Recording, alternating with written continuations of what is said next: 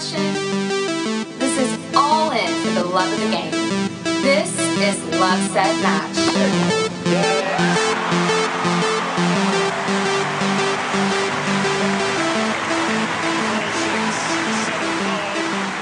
I mean, Andre Agassi had this quote, you don't have to be better than everyone else in the draw when you go out on the court. Like, you have to be better than someone that's across the net. I think you got to stay active in a sport sense, you know, go out there, do some sports. I think it always makes you feel better. Maybe more tired in the very moment, but actually the rest of the day feels better. And then I think giving back as well, you know, making other people happy is going to give you a good feeling too. Welcome to Tennis Pal Chronicles, the podcast to feed your passion for all things tennis. I am your host, Philip Kim, and I'm also known as Coach PK, the tennis pro for the Langham Huntington Hotel in sunny Southern California. As you know, Tennis Pal Chronicles is sponsored by Tennis Pal, the best app to find people to play tennis with. Visit tennispal.com to download the app today. I'm so excited, as you can hear in my voice. My wonderful co host Valerie is back. She's fresh off a plane from Europe and experiencing the French Open. Valerie Garcia, how are you? I am well, Mr. Philip Kim. How are you? I'm so good, but I can't wait to hear what your experience was like. You were there at the French Open. This is, and of course, this is our French Open recap. So perfect timing. I can't wait to hear everything you have to to share about it. Fantastic. I can't wait to to share. And then also I'll throw in a little surprise. Ah, I love the surprise. So you were there for how many days and and what was it like? Well, I actually was only there one day at the French Open because I waited so long to buy tickets that I could only afford one day. and um, uh, I didn't really know what I was getting myself into going through a third party seller. So, what I got was one ticket to Philippe Chatrier. And um, I I spent like all night the night before going through the whole schedule and like mapping out the the matches I wanted to see, thinking, um, because at like at the U.S. Open, if you get a ticket for Arthur Ashe, you can go into any other stadium as well, including Louis Right. Armstrong or or any same, of them. Same. So I was Indian thinking I was gonna so you can go right. Exactly. Exactly, right? Like Indian Wells, you have main stadium, you can go to any court. So I was expecting that. I have Philippe Chatrier, I should be able to go to any court. That is not how it is there. Uh, if you have Philippe Chatrier, you have Philippe Chatrier. You cannot go into Suzanne Lenglen or Simone Oh Mathieu. wow! So you can go on to any of the outer courts, though. So basically, um, I didn't find that out yet. I'll tell you what happened is I spent my whole night before like mapping out all the matches for the next day, and I was like, I'm gonna go here and I'm gonna go there and I'm gonna see this person, and I had like this whole little schedule, and then I showed up. Oh gosh, I was there like two hours early from when the doors open because I was like so excited, and so I basically got there and sat sat outside for two hours. and then when I finally got in, um, it was it was great. Like I walked in and the, they handed me like a little Roland Garros duffel bag and a newsletter and and a they gave me a wristband because I was like a the ticket I got ha- had some sort of access to um, like a cafe Nice. there um, that had unlimited food and drinks that I don't drink alcohol and I don't eat uh, certain things. Right, I have a restrictive diet. So oh no, where was I, I with your basically- unlimited drinks? I know. I was like, uh, this would be so great for like a normal person, but I guess every time I wanted, I guess, bottled water or coffee, I could go get that there. So that's kind of what I did. Is I would just go over there and get like a coffee, a coffee or uh, a water. Um, they actually had some good, good sparkling water too, but. So that was what my ticket had. I walk onto the grounds. I'm like overwhelmed with obviously like just the most excitement, right? Being the crazy tennis fan that I am. And who do I see? Boom, like right in front of me, right when I walk in, it's Sam Stosur like Oh stretching, like just standing there on the in the walkway. um out out with the people and I'm like, "Oh my gosh." So I of course I take like a really awkward selfie with her. Uh, not she didn't know, right? She's just like doing her thing, and I'm over there taking like a selfie with her in the background.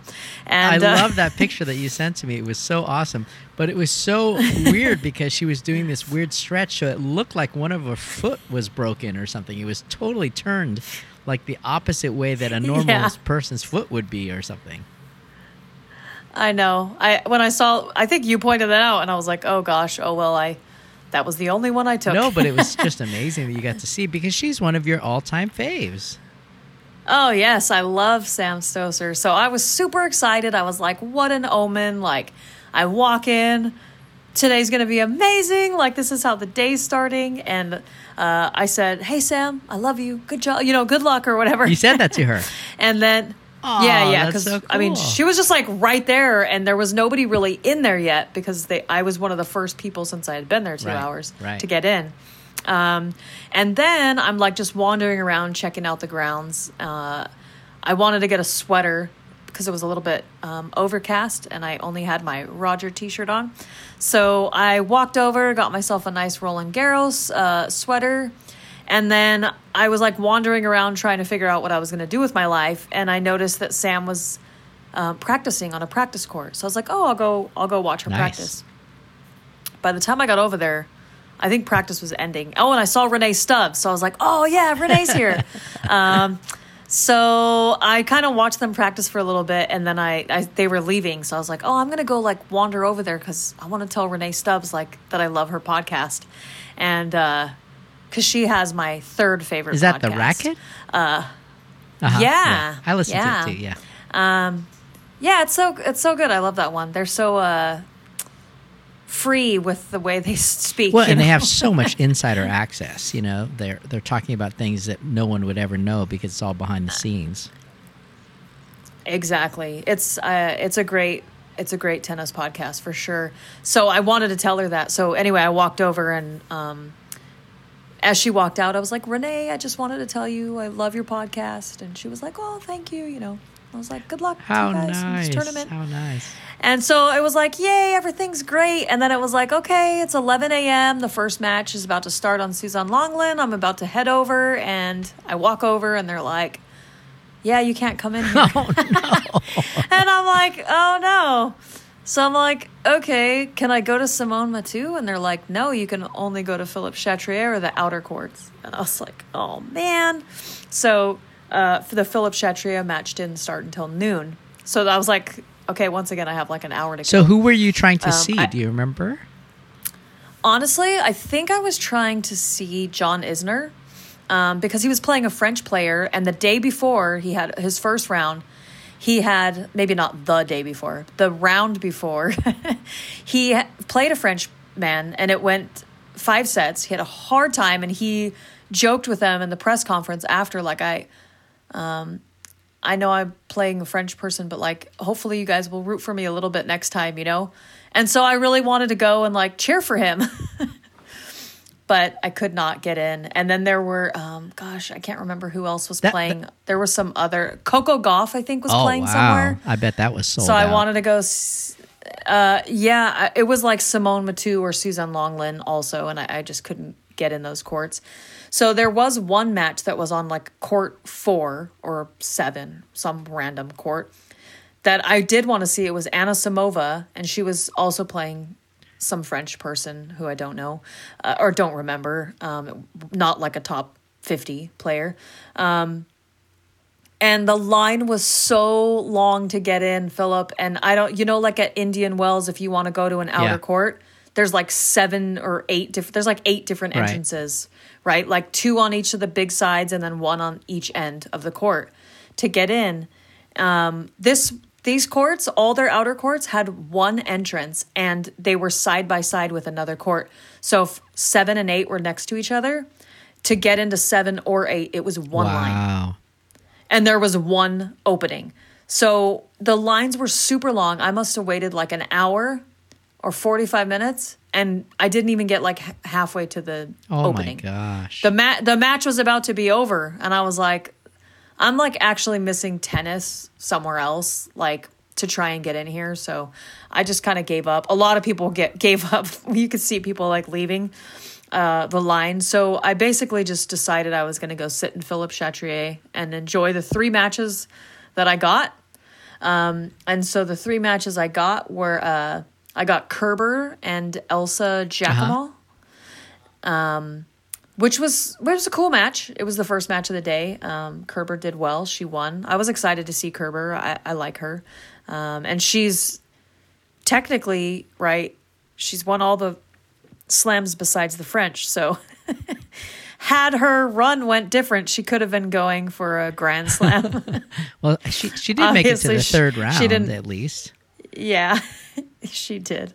Third round is not quite that close to the grand slam, I guess. and she lost to And- Sasnovich, the girl we were talking about last time. yeah. Yes, good memory. She because Sasnovich is the one who took a set off of Swiatek, right? Right. Um, like this year, one of the few to give her a run for her money. Right. and Um, the Chinese player Zhang also did at Roland Garros. Actually had a chance, I feel like, you know? Oh yeah, but she got injured. Yeah. I mean, she was really playing well and, of course, got injured. But I- think that was like the closest kind of scare, you know? Oh, for sure. I think uh, she For- got for a little. Iga, I mean. She got a little get out of jail free card there. uh, kind of like Nadal did, I think, right, with Zverev. But uh, Yeah. Yeah. Yeah. Anywho, so the second match was Zverev and uh, Sebastian Baez, and Zverev So you got to almost see lost. Zverev? Yeah, and he almost wow. lost. He had a match point against him, and let me tell you, the crowd was very pro Baez. Um, and I actually was sitting next to a lovely couple from Salt Lake City, Utah. And so we were chit chatting and we were actually talking about, because we were both very uh, heartily rooting for Baez. And I kind of asked them why. And they basically shared my sentiments. Just basically, uh, Zverev's a, a tough person to root for at the moment, considering he's on under investigation for domestic abuse and also on probation for being a total uh, hothead on the court and almost hitting a chair umpire with his racket. Yeah. So basically, I think like the crowd knew that, and then also probably were just going for the underdog as they tend to do Right. because it was definitely a pro Baez crowd. Um, but Zverev did pull through, and as we know, made it all the way to the semis um, before that horrible scene. Yeah, that was just awful. And he s- screamed so loud when he turned his ankle. Um, and of course, there's all these like slow motion videos now of that whole scene. It's like, oh, the worst thing a tennis player can see is seeing another tennis player getting injured like that, you know? Yeah. And in hindsight, knowing now what, what we know about Nadal's foot, the zombie foot, as they call it, or the dead foot, um, there's so much risk for the way Nadal played the entire tournament that he could have had that happen. So Yeah. it's it's crazy that he managed to make it through the tournament without doing that to himself. Is it crazy though? That's what I wonder. You know, it's like ghost foot or gaslit foot.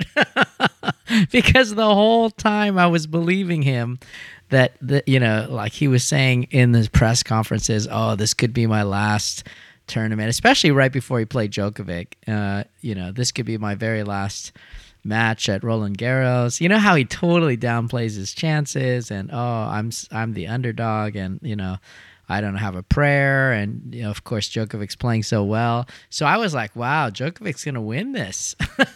Yeah, and and they gave them the night match, which the conditions favor Djokovic. So I had Djokovic fully written in to the final as well, or the semifinals. Sorry. and and so well. th- was this the first Nadal night match ever? No, it wasn't. Oh, sorry. Uh, I don't know because I forgot this year is the first official night match. The first, Yeah. but I mean, he's obviously played the last match of the day, which is the same time, right? Yeah. Um, So it's not like his first match at the end of, at this time of the day, but Yeah. it might it might have been his first official. No, no, no, it wasn't. I know because he played the night match the day I was there, which was round two. Um, Oh, and I was super bummed that they put him on the night match and not the day schedule because then I would have got to see Oh, Nadal at the French him. Open, Oh, and yeah. I, and that was pretty much. I mean, obviously, I wanted to see the French. I wanted to go regardless, but what I was trying to accomplish was to see Nadal in France, right in Paris. Right, Like right. that's what you want to. You want to see fourteen-time title holder. So always is a special feeling. huh? Right. He's king of the court, so of course you want to see it. Yeah, I mean, for all we know, they might name Philip Chat rename Philippe Chatrier. Rafael Nadal. No, I Um, mean, they absolutely should. right? I, I doubt does- they would definitely because he's because he's not French, and that does Right. not seem like a very French thing to do. And I feel like I understand the French uh, a little bit better after my visit, and uh, accommodating for anyone else is not anything they give a crap to do. Uh, Well, talk a little bit about your actual ambiance and the experience of, you know, being there and what was it like? Like, you know, what would I have seen? Well, it's it's beautiful. So first off, just Paris in general is probably the most. I mean, I haven't been anywhere, so why I'm saying like these grand statements that really don't don't hold any weight. Just so for those of you who don't know me, I haven't really traveled very uh, far um, of, around the globe or anything, but Paris was absolutely the most beautiful place ever, and it was very much evident that they care about the grounds as well. Like it was.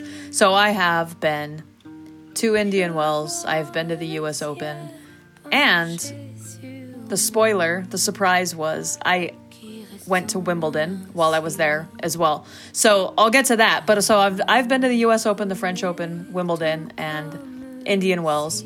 Uh, four out of five majors.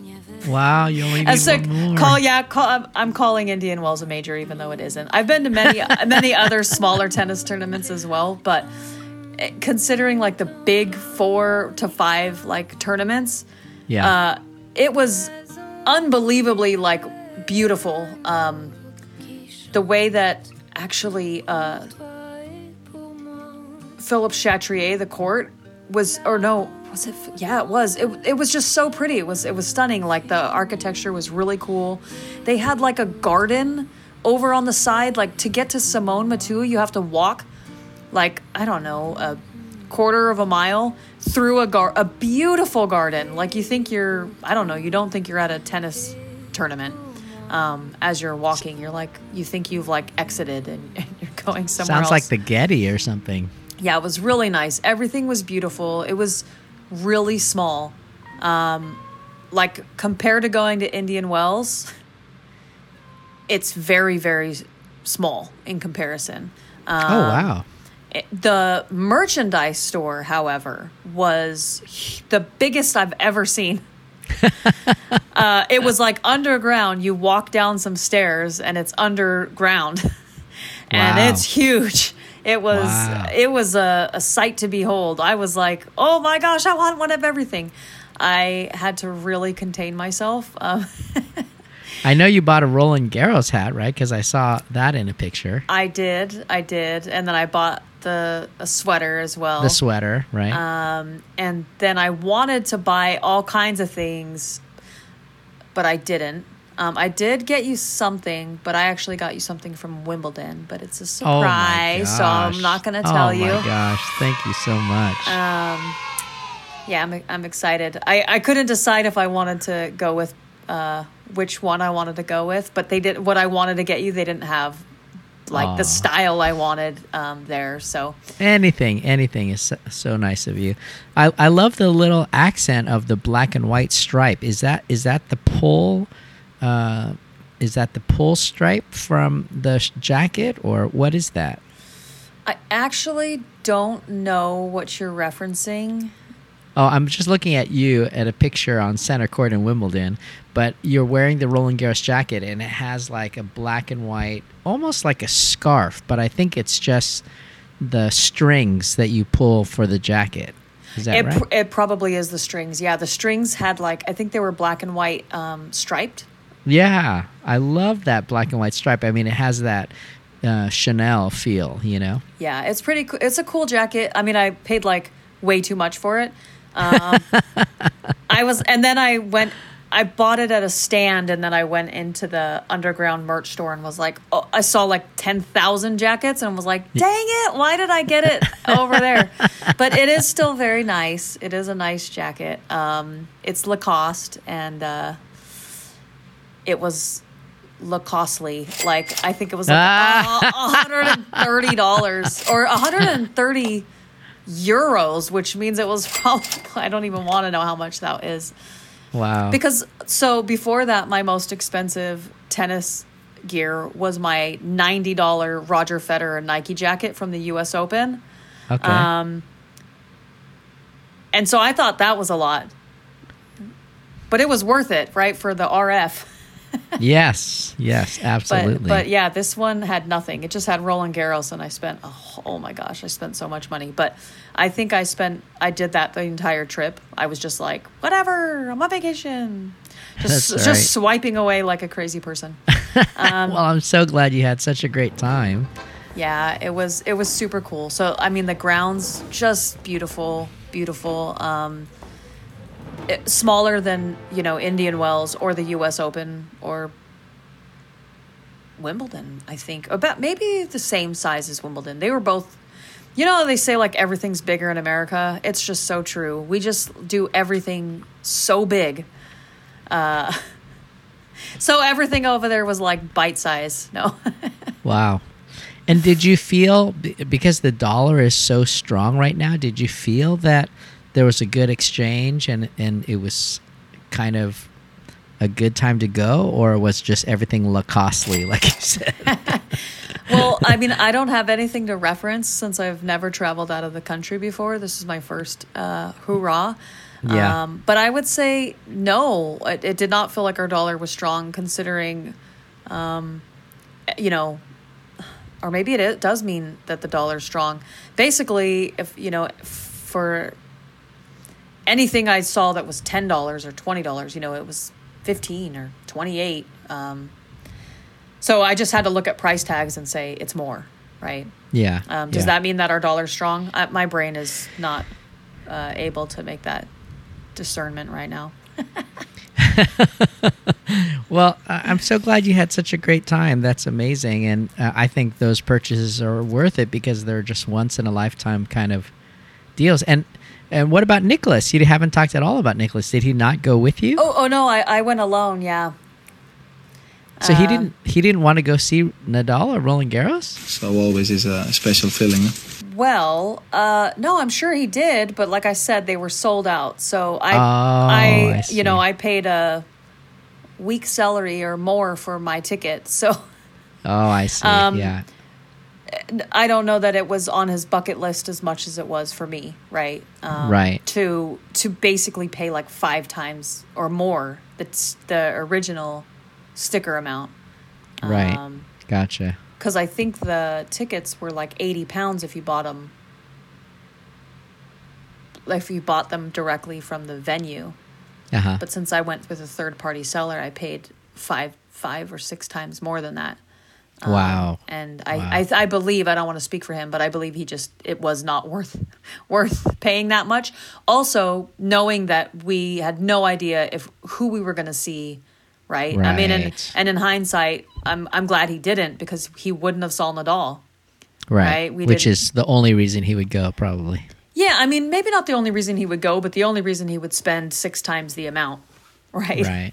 Right. Um, yeah. So as much as I did love the French Open and it was it was gorgeous. Oh, and the third match I saw was the one I was most excited for. It was Belinda Bencic and uh, Bianca Andreescu, and I was like, "Yes, please sign me up." And it was horrible. It really? was so bad. So first of all, Zverev and Baez went five sets.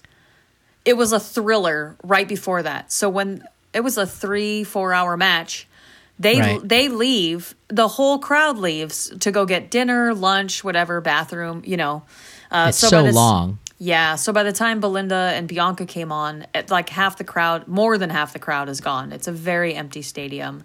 you can hear the pole like the flags hitting the poles. Um, oh wow. Yeah, it was like a it was a desert, so that that was suck that sucked because the you know the energy of of the stadium was gone, and then. Belinda, you know when Belinda just decides like I'm going to win a gold medal or you know whatever she's going to do and she's going to be unbeatable. Yeah. I'm just not going to hit an error at all. I'm just going to crack winners like crazy. She was in that mood and um Belinda's style is she you know she takes the ball early. Right. And so she just robs the opponent of time. And if she's on, like there's just nothing you can do. And she was on, and Bianca could not get into the match. The crowd was 90% for Bianca and trying to, you know, will her into the match. And she was Yeah. trying to get into it, but it was like done in like an hour. It was so quick. Um, she basically lost quite badly. so the only the highlight, my send off was I noticed like one section over was Bianca's mom and her dog Coco. So I was like, oh my god, I'm gonna like sneak over there and take a little secret selfie with them in the background. So I totally did. Um, and then I was like, okay, I feel a little bit better. I totally like if Bianca hadn't lost, I would have asked her like, "Can I pet the dog?" or at least like take a picture or something, but since like her team was obviously super bummed, I didn't Right. I didn't want to be like interacting with them all rudely. So, Right. um Well, I love her play. I love her as a person, and and so I was really following that match, and I was very sad too. She, I think she lost six two six four or something. I was really hoping a lot for her because she, I think this year, no, last year she joined forces with Sven Groeneveld, the coach. I feel like he is such a great coach that he he offers a lot to his players, and I think he was working with uh, Sabalenka before that and really helped her game tremendously. So I was really hopeful for Bianca this year, and maybe maybe it's to come. You know, I think she could be really lethal at Wimbledon. So with her game style and her variety and stuff, um, we'll see. We shall see. I think she probably fancies herself more of a hard court specialist, Yes, but uh, yes. I I hope she does make a good run at Wimbledon. I'm just I'm I'm really just glad that she's healthy and playing. You know. Right, because she is really interesting and fun to watch. I mean, she really mixes it up and has a lot of variety. Very creative player. Yeah. I I think if I had to choose my number one favorite player to watch, you know, for the past two or three years, it, it would definitely be on Andreescu. Um, just in terms of like because her style of game is so different and fun to watch. Yeah. But Well, yeah. since we're talking about the women, we might as well talk about the champion, Iga. And uh, I guess you didn't get to see her play, though. I didn't get to see her play, and you know what? I didn't get to see anyone else on practice courts besides Sam Stosur either. So Was it just so crowded? It was very crowded. It was, yeah. And so anytime I would like walk by, it it was like a long line to get into anywhere. And considering I only had like one day, I didn't want to spend it in a bunch of lines. But yes, Iga, the unbeatable. She is so dominant right now, and I, I'm totally falling in love with how fun she is as a person. And I, I watched a whole bunch of videos that were like Iga Swiatek as a meme for four minutes straight. Oh my gosh, you'll have to send me that link. Yeah, because she just is so fun and quirky and kind of like she's so serious and obviously an incredible champion, but like she she's very down to earth in the way that she like treats herself and and the things that she does and even the things that she says like in interviews and stuff and it's just very cute. I just love the way she is. She's uh, very Nadal esque um, by design, right? She's he's a big idol of hers, but she has a lot of his qualities, I think, in terms of the humility and the the effort. Yeah. Yeah, I completely agree. And and what is it about her game that allows her to be so incredibly dominant? I mean, you can say maybe she got to number 1 just by Barty, you know, stepping down, but there's no doubt uh, now that she is the most dominant women's player right now. She's now has a 35 match winning streak which ties uh, Venus Williams, and it's the longest since 2000. She's actually surpassed Serena Williams' streak of 34, which everybody made, you know, a big deal of. But I just think it just says, wow, she is just on fire right now, you know? She really is. And actually, before Barty retired, she had already won like two or three tournaments. I think two tournaments. And then Barty retired. And then she just kept kept it going. I'm hoping that she's going to beat uh, the all time streak record. Uh, Martina Navratilova had like a 70 something match win streak. oh so I'm, I'm, that's what I'm hoping for. dream dream big. how does that even happen? That's incredible. Well, some of her other statistics are that Iga has now won 18 consecutive sets in finals and has not lost more than five games in her last nine finals. I mean, it's incredible. I love it. I love yeah. it. I'm I am all about anyone who's just a ruthless competitor. and and then also like you said like a total gem of a human outs- right. outside like off the court. Right. And I really feel like uh, her she's kind of reinventing tennis in the same way that Nadal did. Obviously Nadal did it with topspin and you know it completely changed the game the way that he would hit the ball uh, and so everybody wanted to learn how to hit with topspin. And when I analyze uh, Iga's play, I mean, her swing is so short and so compact. She actually has a bent arm as she swings forward, you know, completely different than Federer with the full extended straight arm forehand that everybody said was like the liquid whip, you know? Mm-hmm. I mean, hers is so different and she has enough topspin to keep it in, but it's not Nadal esque. She really is just kind of driving the ball forward. I wouldn't call it flat. It's a nice mix of flat and topspin, but it's so short that she doesn't need time to set up and hit her shot. She can just kind of like whip herself around the ball and she seems to be able to do it on the forehand and backhand side. So, kind of amazing, you know? Yeah, and uh, I mean, honestly, it, remi- it reminds me of like Djokovic, not in terms of the stroke production, um, but the effect, the effect of her style of play on others. Um, the fact that she makes everything look really easy, and she, it looks like she gets really easy power as well. Um, yeah, it, it, looks like it not easy power. Um, it's like disguised power. Like it doesn't look like she's cracking the you know whatever out of the ball the same way that Djokovic you don't watch Djokovic and think he's like the hardest hitter but when right. you when you see his stats of how hard he fast he hits the ball he actually right. Does really hit the ball hard right. Um, but he just makes it look so like he just the way he he does it it doesn't seem that way um, and I feel like I have a lot of the same awe when I watch Iga in terms of like it doesn't look like as devastating as it is, but then she uses those angles so beautifully that all of a sudden like it's just like two shots later and they're just nowhere, you know, she has this open court so easily it seems. Right.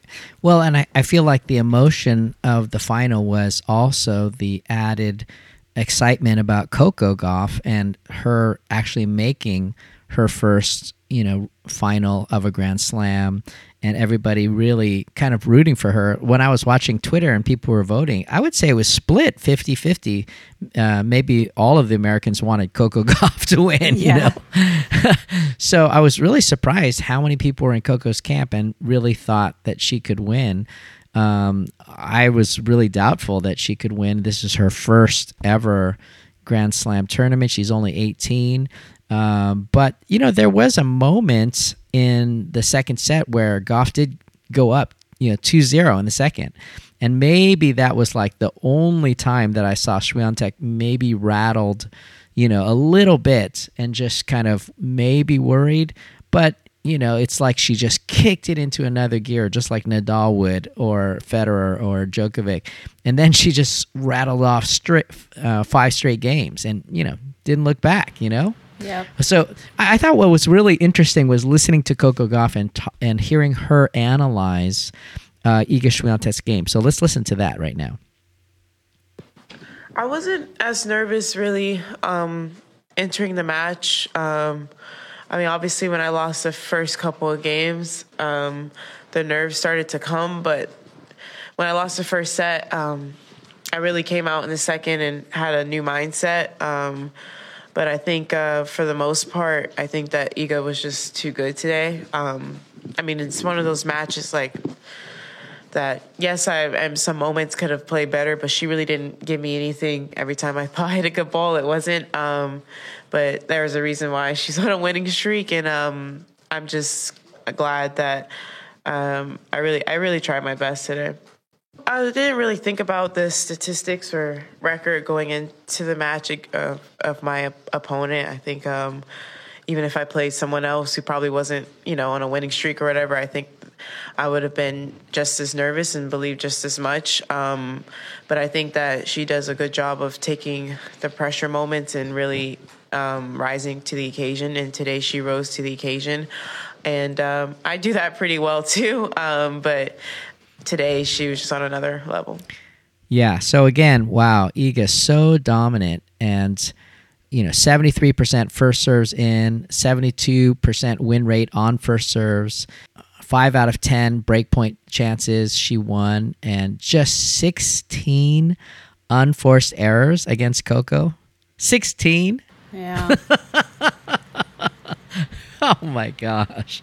You don't have a chance with those kind of stats, you know? Yeah, she's just uh, she's just amazing. Between She her, is. her, between her and Nadal, they were like trying to have a competition of who can lose like less less games, who could be m- more of a, I don't know, destroyer of souls. Yeah. Hey, one thing I want to point out that I started to notice because I'm really thinking, what is it about her game that is so good? And I really feel like she moves to the ball quicker than most any other player. And what I mean by that is like the by the time the opponent hits the ball, she's already reading it, she's already moving and she gets there with tons of time to prep and set up. She doesn't ever to me look like she's really on the stretch and really in trouble and you know just having a hard time. She's always moving so fast to the ball and then just waiting to set up her shot, which gives her the time to decide I'm going to go down the line, I'm going to go cross court, uh, you know, I'm going to whip tons of spin or I'm going to go deep. So she, it seems like she's just building so much time for herself because she's so quick to the ball. So watch that the next time you uh, see her play or, you know, watch the highlights. I just was so impressed how quickly she gets to the place that she needs to be. Yes. Uh, again, I think that's one of the things that reminds me of Djokovic for her. I feel Yeah. like I feel like he's the same. Part of that is just like anticipation too, right? Right. Just uh, the the great mind of of knowing patterns and your opponent's patterns in certain situations. I have to imagine. I think like uh, Radwanska was a person that they used to always say had such great anticipation. Yeah, yeah. Yeah, and you know, it just makes me hurt for someone like a it makes me think of um the biggest server in women's tennis.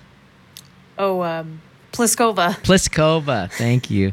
And it just makes me think of Pliskova and just like seeing her move versus Iga Swiatek, you know?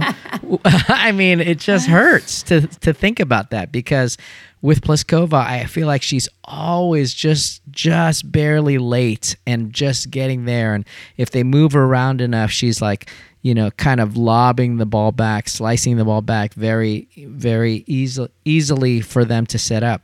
And and Iga Swiatek never gives you that. She never gives you that like I'm in trouble. You can be aggressive and take my shot. You know. Yeah. And even if she does for like one shot, she turns it around so quickly. Like. Okay, she's in trouble. One shot, and then you put it somewhere, and she's already there, and boom, she's on the aggression again, and she's in the right place again, and it's just like, wow. It's it's so that. amazing. Sometimes So amazing. even even like the one shot that she's in trouble, she somehow has like this amazing ability to to be aggressive when she's defending. Yes, yes, Yeah, which to me reminds again, just so much of it reminds me of Djokovic, where I'm just like in awe, um, Yeah. or or like Nadal. I'd say mostly like on clay, right, where he's just doing these things that are just how do you, kind of like Alcaraz was doing this tournament, who we haven't talked about at all. Yeah. These these feats, these shots, these amazing things. Right. Tennis is so amazing. I feel like it's just getting bigger and bigger in the way that it's being played and and yet here we are 15 years later and Nadal at 36 is still king. How, right? Yes, yes. I mean, let let's wax poetic on on Rafael Nadal because he deserves it. I mean, what do you think? I'm so glad. I mean, I'm full full blown rooting for him. You know, if Fed's gone, he's he's my number two. So yeah. And I, I really have said now, I, I feel easily to say Rafael Nadal is the GOAT. There's just no question now. The way that he beat Djokovic uh, in that match, and you just, you could see the life draining out of Novak's face as he was like, I can't beat this guy, you know? It was just incredible. And I realize it's the surface as well, and that, you know, Nadal has such tremendous confidence on this surface. But just the fact that he could pull it off, you know, I mean, it, I really expected Djokovic to be so much more dominant, especially after winning Rome. Uh, and you know, starting to peak and and playing great matches, and then he meets, I feel like, the tsunami that Nadal is. yes, but I think uh, like even Djokovic winning Rome, it's the best of three sets. He was actually struggling with fitness for some of the three sets. He hasn't played for a lot of the year. Um, I don't buy too much into it. I mean, I think Nadal is the GOAT just based on where they stand right now, but I still think Right. when they retire, I if I had money to bet, I would put it that Djokovic will um, cement. I still do believe that he will cement himself um, somewhere above Nadal when all is said and done, provided there's no major injury that keeps him from playing. Because I think he could play and be a force for two or three years to come. Um, but that being said, he might not even get to play like the U.S. Open or Australia again, right? So, Right. you know, maybe he won't get the opportunities, and maybe Nadal will um, end end with more Grand Slams, which you know, we'll see what happens. But I do think there's something to be said about the fact that that um, Djokovic. I think I, I don't I don't know. I'm not looking at stats right now, but I feel like he has winning records against both Fed and Nadal, and I feel like uh, and probably Murray too. If he, we wanted to put him in the conversation that he shouldn't be in, but people still put him in. Um, um,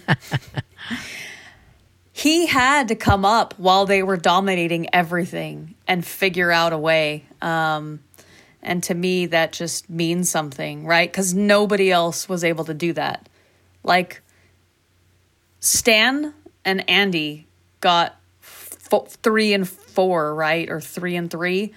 Um, Marin go, gets one. Like we have the one offs, but like the fact that Djokovic is able to get to 20 in the midst of. So I heard a stat, and I don't know if it's true, on the tennis podcast yesterday that when Federer was at 16, Djokovic was at one. Wow. A- At some point in the race, Federer was at 16 and Djokovic was at one. And that means Nadal was probably about eight or nine or something, right? And Yeah. like Djokovic had to come up and make something of himself in the midst of them being the big two, right? He like made it the big three. Um, but again, if if he look if he goes away and Alcaraz and Medvedev and Tsitsipas and Zverev and whoever like start beating him, I'll I will happily be like you're right, Nadal. But uh, my personal opinion is that is that Djokovic will prevail. yeah. Um, him like in the test in the overall in their overall careers. Um, yeah. and- I think you're. that his stats will prove that he was also just better on uh, more consistently. Because look, I do I do think Nadal. I would actually put him above Federer easily, um, ba- just based on their head to head. Let alone like the fact that he beat him in Grand Slams too. But um, and the fact that Nadal has probably more Masters than both of them as well. Um, I, I will. I'm not trying to take away from Nadal at all because I he is the greatest, and he, for sure right now he is the greatest. Uh, but 14 of the 22 are at one tournament, so he's the greatest clay court player. If you take f- the that 14 away from him, it's just if like if you took their dominant surface or their dominant tournament away from them, it would be a little more lopsided. Is all I'm saying. Yeah. Right. Um, L- let me read some of these Wikipedia stats because Fantastic. obviously I, did, I didn't have it in my head, but it's I think it's fascinating. So uh, the whole rivalry between Djokovic and Nadal, they faced each other 59 times now, uh, including all four major finals, with Djokovic leading marginally 30 29. Djokovic leads 15 13 in finals overall, while Nadal leads 11 7 in matches at majors. Nadal leads 8 2 at the French Open and 2 1 at the US Open, which is really surprising. oh wow. Well, yeah. Yeah, while Djokovic leads 2 0 at the Australian Open and 2 1 at Wimbledon. To date, Djokovic is the only player to have beaten Nadal in all four majors. Of their 59 matches, 27 have been on hard court, 28 have been on clay, 4 have been on grass. Nadal leads on clay 20 to 8, while Djokovic leads on hard court 20 to 7, and they're tied on grass 2 to 2. That's a quite a even matchup there.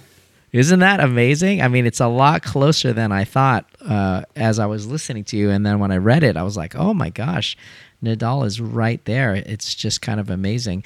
But I do feel also that, you know, they're getting up in years. You feel like Nadal is so much older, but he's actually only 36 and and Djokovic's actually 35 years old now. Mm-hmm. So the question is, like you said, is he going to disqualify himself from the Grand Slam counts because of his philosophy and his beliefs?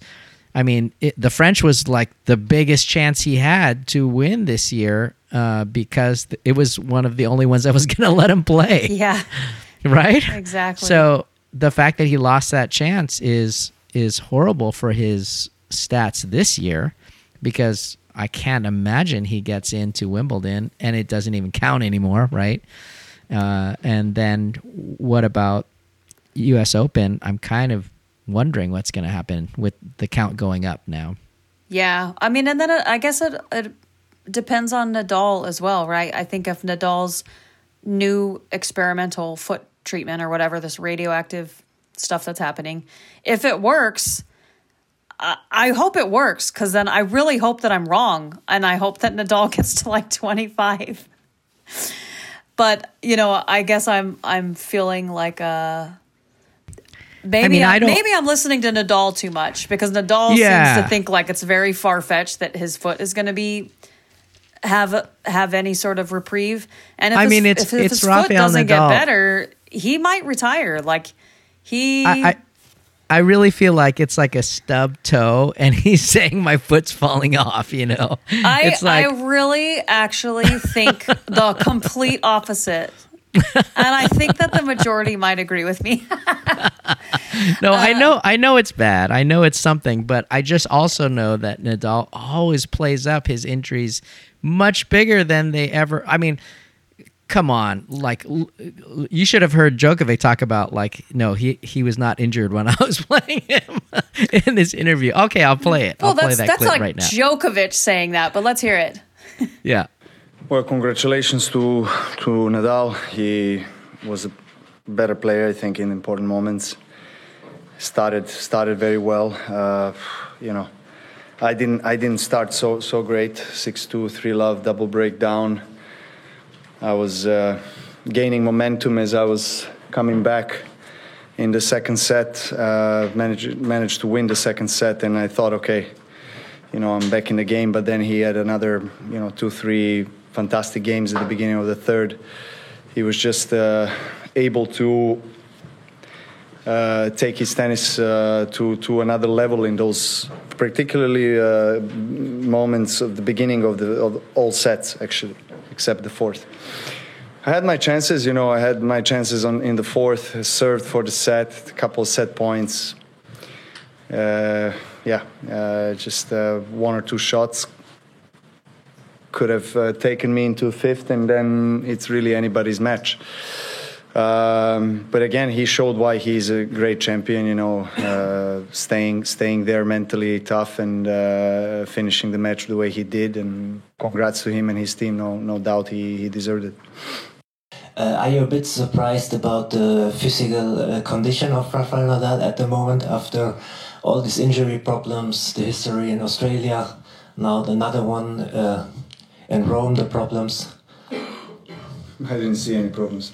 No, but are you surprised with the physical condition? No, I'm not. How he can play after five I'm set not, I'm not surprised at all. It's not the first time that he, you know, is able to, a few days after he's injured and barely walking, to, to come out 100% physically fit. So, you know, he has done it many times in his career, so I'm not surprised. Yeah, and then again, you know, Nadal just like before the Djokovic match talking about, you know, oh my foot, you know, this might be my last ever Roland Garros moment, you know, um, this last match, and I don't know if I can. And he goes on, and it's not like his foot was hampering him because by the end he bageled him. Well, And it was well, like, so come so, on, man. I mean, uh, in in his defense, I guess, because I feel like I have to defend him because I I really do believe one thing that Nadal has shown us in his entire career is he says it like it is. He does he's not like a, a liar or a gamesman type of person right? He just he does say it like it is. You're right. He's super humble so he does downplay his abilities and things like that or his injuries a lot. Um, but I am going based on all of the counts of all the professionals that are there on site that I hear, um, other tennis players, other and analysts and journalists that see him walking around when he's not, um, when his doctor hasn't injected him with basically completely numbing his foot from all pain. Um, and then also, he basically handed over his medical records at the end of the tournament to the journalist because I through the whole tournament he kept saying I don't want to talk about it now I'll tell you after. And then after he told everyone what was up and showed them everything. And there's something I, I don't remember the details because I was listening in and out uh, because I didn't really care about the detail of his injury. Um, because I didn't know that I was going to have to to prove it here. No, I'm just kidding. uh, or I would have paid more attention. But uh, there's something to do with like his bone being ground down and like touching nerves. Oh my gosh. Um, and so it's. I mean, I mean, and for someone to say like I would rather have a new foot than a than a grand slam. right. Let's um, listen I- to that. I do Let- listen- believe let's him. listen to that quote. I think that's important. Here we go. Uh, can you give us an idea of what y- your mindset is right now about your future? And also, can you give us an idea of just how difficult things were with your foot during this tournament and what you needed to do in order to be able to keep going out on court? Well, my mindset, uh, nothing changed in my mind. No, I, as I said, uh, in the in, another in the previous days, um, it's obvious that uh, uh, with the circumstances that I am uh, playing, I can't and I don't want to keep going. So the the the mindset is very clear. No, I'm gonna uh, keep uh, working and uh, to try to find uh, a solution and an improvement for for what's happening in the foot. Um, have been uh, an amazing and very emotional two weeks, but it's it's obvious that. Uh, and I didn't want to talk about the foot during the tournament, as everybody knows. I said I'm gonna speak after the tournament, and now I can speak because uh, I want to be focused on, on my tennis and uh, to respect on the on the rivals. I don't want to to to to to be clear about what's happening now. But uh, I was able to play during these two weeks uh, with uh, with an extreme conditions. Now I, I have been playing with uh, with an injections uh, on the nerves uh, to sleep the foot, and that's why I was able to to play during these two weeks. No, because I have no feelings on on my foot because I my daughter was able to to to put uh, anesthetic uh, injections on the nerves, uh, and that's uh, takes out the the the feeling on on my foot. But at the same time, it's uh, it's a bigger risk uh, in terms of less feelings, a little bit bigger risk of turning your ankle or have produce another stuff there. So, uh, of course, Roland Garros is Roland Garros. Everybody know how much means to me this tournament. So I wanted to to to keep trying and to give myself a chance here, and that was the the only way to to give myself a chance here. So I did it, and uh, I can be happier, and I can thank enough my my doctor for all the things that uh, he did during all my tennis career, uh, helping me in every tough moment. Uh, but it's obvious that I can't keep competing uh, with uh, with the foot asleep. So uh, now it's the moment to to go back. Uh, uh, we have been talking a lot about uh, what's going on and what the possibilities. So knowing now that if we are able to sleep the, the, two nerves that make creates an impact on the on the foot improves that much, then we can try to to to make a, treatment uh, to try to to to create this feeling uh, in a in a in a permanent condition. No? So that's the thing that we are planning to do uh, the next week.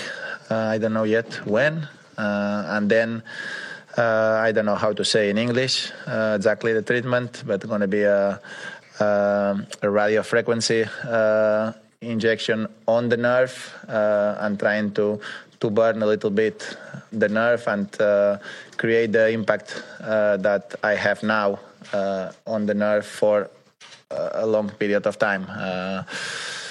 that's what we're going to try.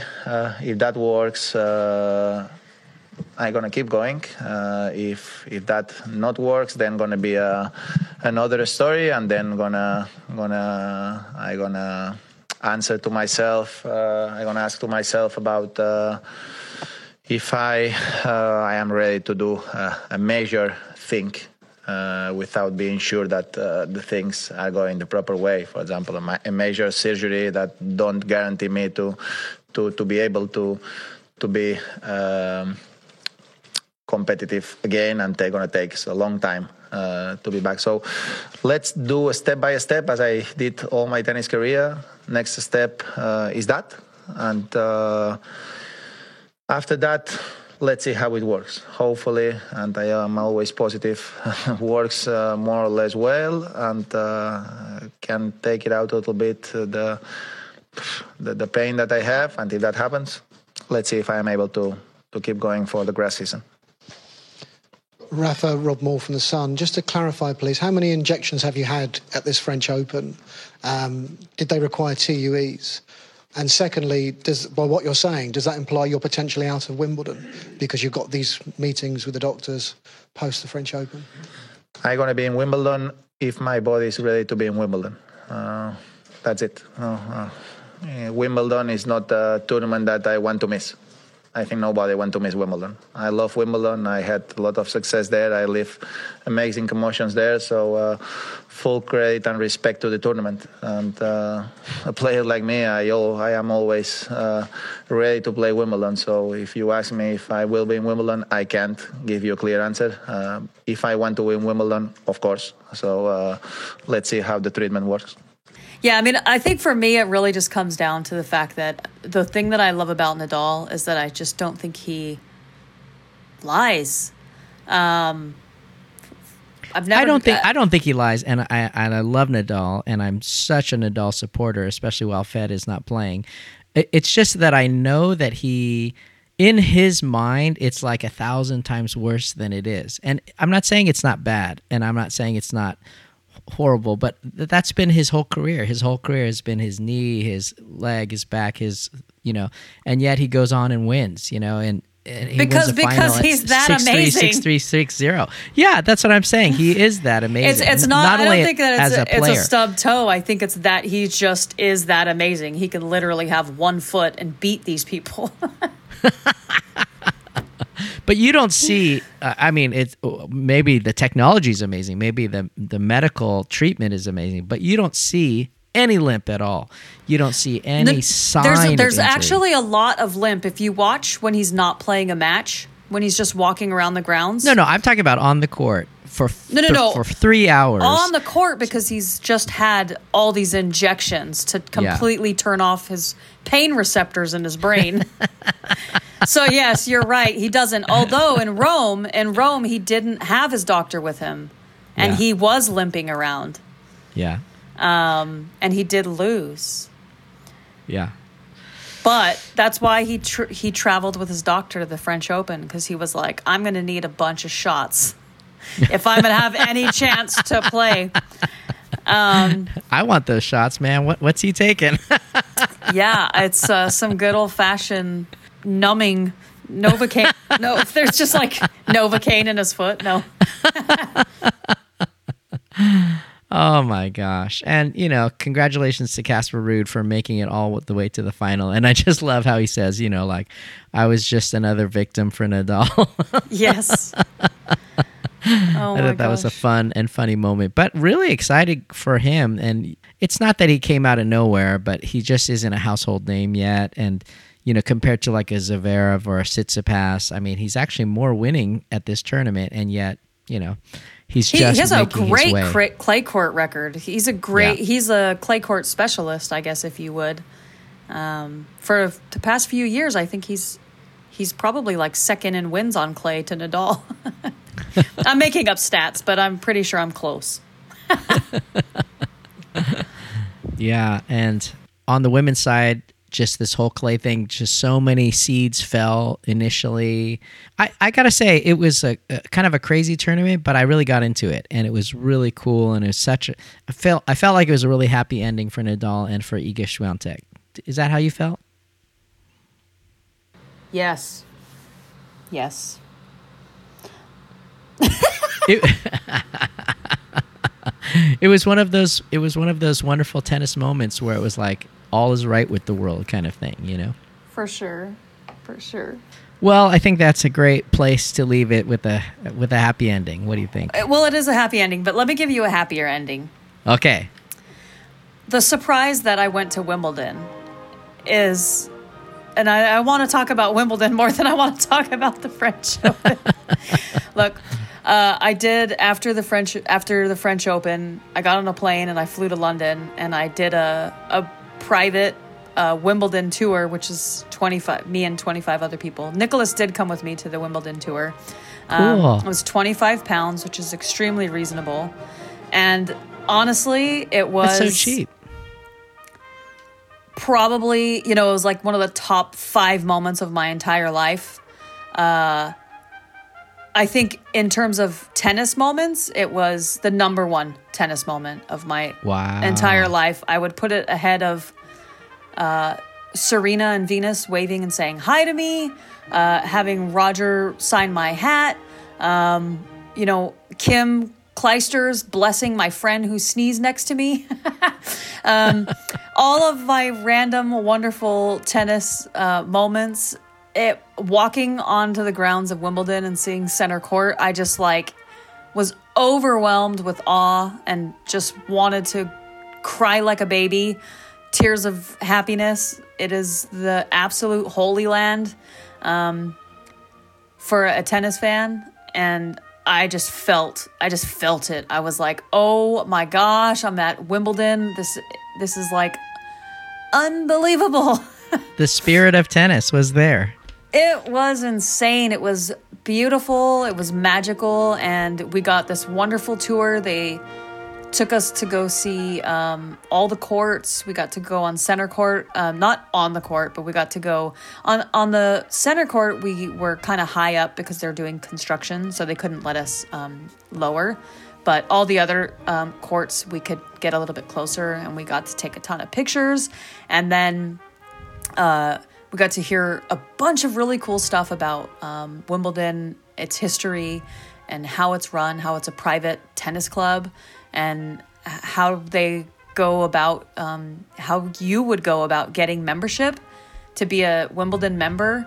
Um, and just all those like fun fact details, which I won't, you know, we're already at at time and anybody could just Google it and find out. So, but it's so uh, cool that you got to experience that. I mean, as a tennis fan, and I can hear it in your voice. I love that you got to experience that. It, it was the greatest moment. And so, for those of you who don't know, I, I sent a picture to Philip, I'm pretty sure. But the one of the highlights of going there you know, besides seeing like Roger's name on the wall, you know, Oh, Serena wow. and so many times. uh, Navratilova, who is the most winningest uh, tennis player ever at Wimbledon, um, if you add up singles, doubles, mixed, and all that stuff. Um, it, it was just so cool to see everyone's names. And then also, for those who don't know, this year they just removed Miss, Miss and Mrs. or whatever from the, so all the ladies' names used to be like, it used to say like Miss S. Williams, Miss V. Williams. Now it just says V. Williams, S. Williams. Um, so I, I got to be one of the first people to see it. The Oh, wow. new, the new board, right?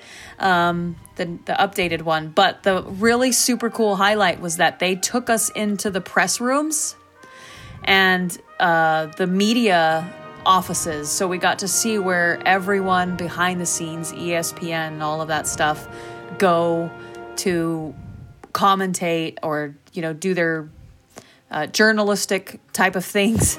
All, all the stuff in the background, we got a full tour of all of that stuff. And then we did get to go into the main press room and we got to sit on the press seat with the microphone and like take pictures. They, they sat there and let every single person get as many pictures as they wanted. Um, and it was just so cool. And then they had a cafe. So, of course, I ate a bunch of food. They had some vegan vegan options, so I was very very happy. I did see on the menu that you know the big thing at Wimbledon is the strawberries and cream, yes, yes. Which I always thought the day I do get to finally go see a Wimbledon match, like I'm not going to be able to do it cuz I don't eat dairy, but I saw the menu and they have it dairy free. So, when I do finally win my Wimbledon lottery ticket, and and get to go. I'm I can have the strawberries and cream. And oh, but they didn't. They didn't have it there for the tour. They did not. No, Oh. but they but you could see the menu like uh Yeah. on the wall.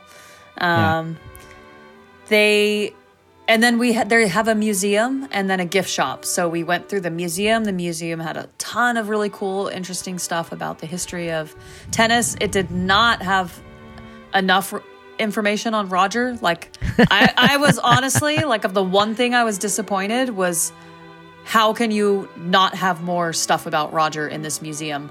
Um, Yeah. And for what he should mean to Wimbledon in terms of, you know, the amount of times he's won and stuff like that. But, uh, and just like what he means to the game in general, but whatever. Uh, You were like, was- "Where's the Roger Shrine?" Yes, exactly. I mean, that was my only um, qualm, I guess, with the place. Oh, and just a, a little tidbit also is that when somebody wins Wimbledon, they quickly etch the winner's name on the trophy Yeah. and bring it out for the trophy ceremony. The you see the winner get their trophy presented to them. They kiss it. They take a million pictures. They do a lap of glory or whatever, and then uh, and then they have to give it back, and they get a replica.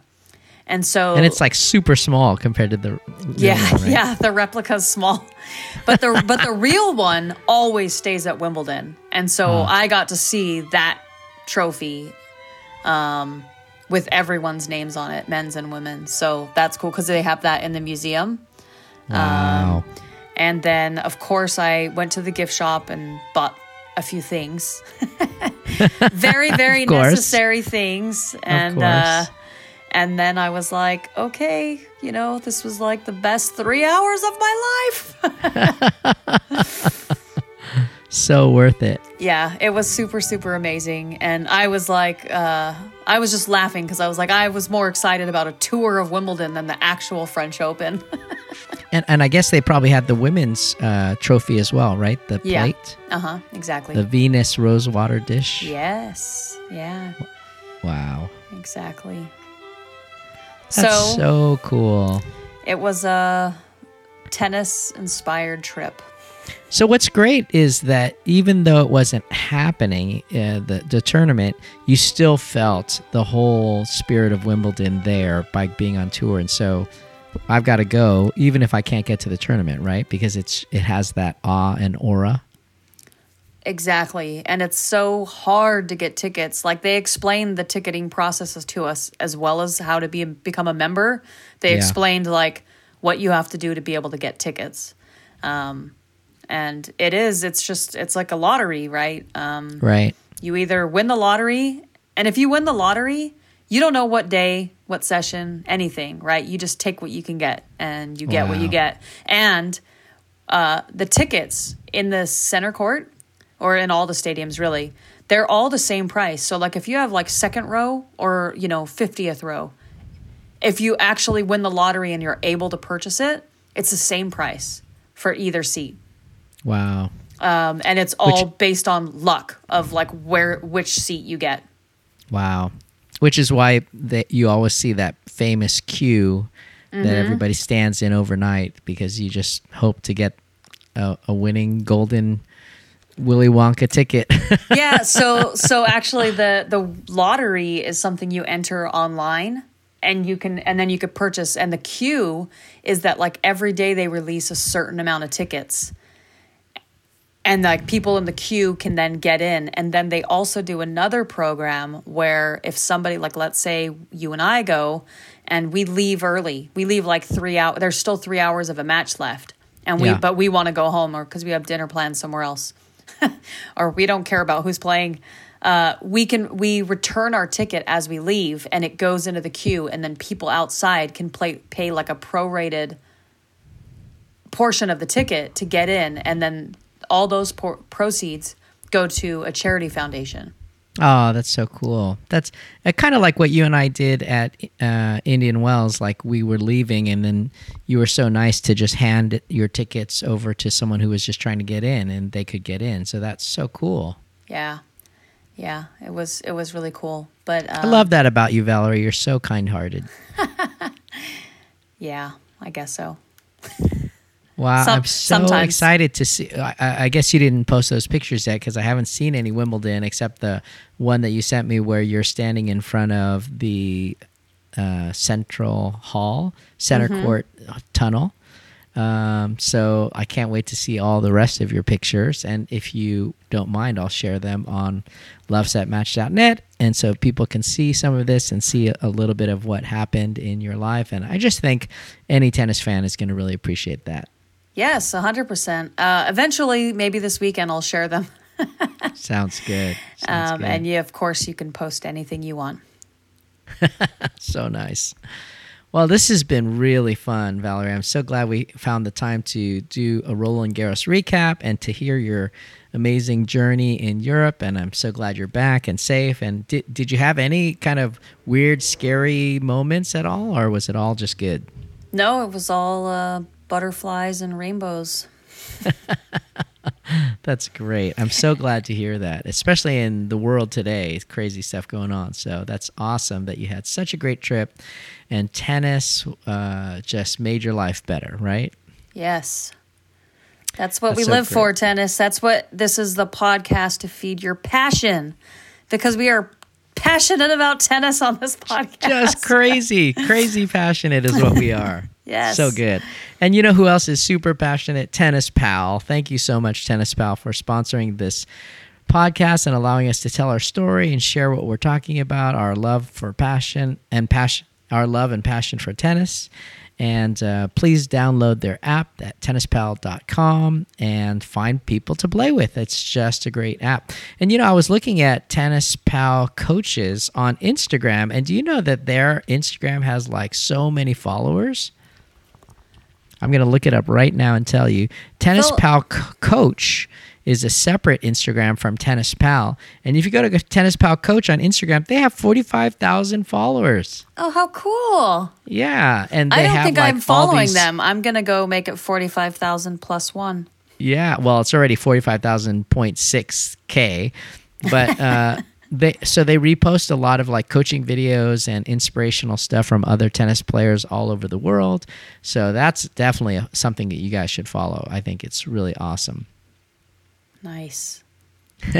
Thanks for letting And- us know about that. Thanks for letting me know and everyone else, but me too. Yeah. And our our good friend Paulo Hexel is on there, and if you remember, he was in episode one. Yes. The coach from Tennis Pal, and he's on the court in Brentwood, so you can check him out on their Instagram as well, Tennis Pal Coach, and yeah, go back and listen to that great interview with Paulo and uh, his whole story of coming from Brazil and playing in college here, and uh, his love for tennis. I think it's uh, it's actually one of our most listened to episodes. So yeah, if you haven't listened to it, you're missing out. Check it out. yes.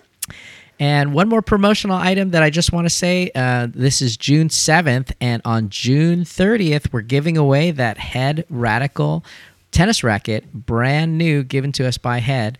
And all you got to do is to be one of the people to sign up for Conga Sports. So go to congasports.com and sign up for their program, which is $50 membership to be a part of their league. And when you sign up, for $50, you get a $50 head gift code to use the money to buy anything you want off of the head website, like shoes, tennis balls, clothing, rackets, and you get a chance to win uh, this head radical tennis racket.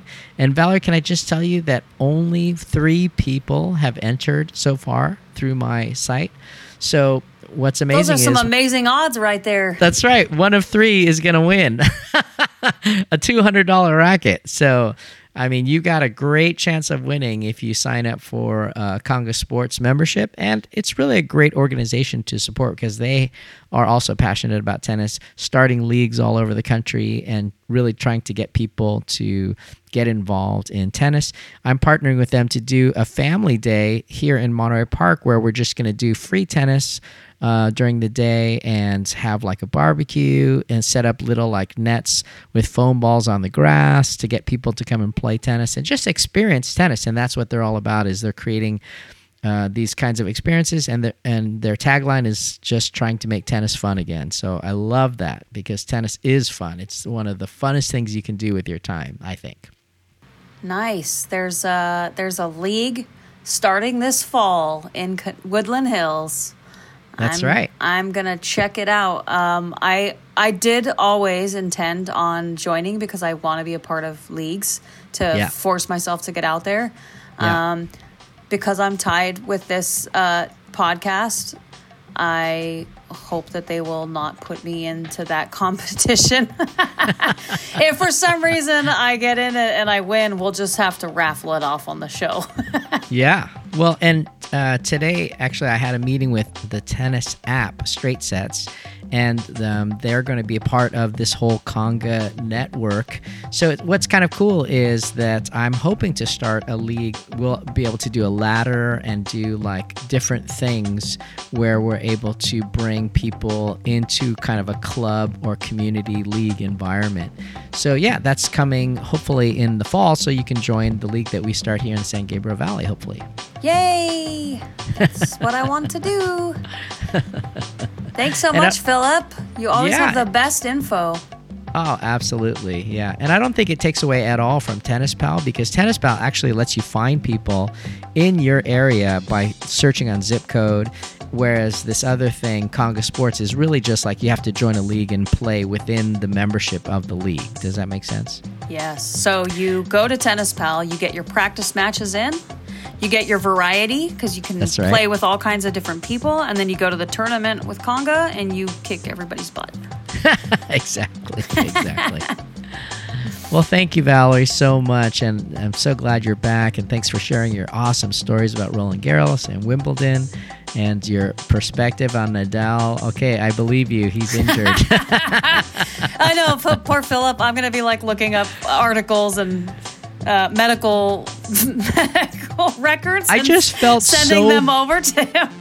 I just felt so burnt when he was like, "Oh, you know, I don't know if I can play, and you know, my foot and everything." And then he goes and beats, like, literally one of the other greatest tennis players of all time. And you know, my goodness, come on. So I just was like, "Wow, how does he do that?" Well, uh, you know what? I. I have actually said on this podcast years ago that I think that Nadal can beat anyone with one foot and one arm tied behind his back on clay, and I'm finally happy that partially that has come true. That's so great. Well, thanks for listening, everyone. We'd love to hear from you. Send us an email to pk at tennispal.com and send us questions, comments about the podcast. We'd love to hear your ideas and your information. Go to lovesetmatch.net to enter that Conga Sports um, raffle uh, chance drawing for that racket, and you'll see a blog about that and how to enter and all the directions and stuff. And Valerie, again, love you so much. Thank you, and let's go play tennis sometime. Heck yeah, you're the best when you get back from uh, wherever you're going. Yes, that sounds great. And to all you listeners, may all your serves be aces.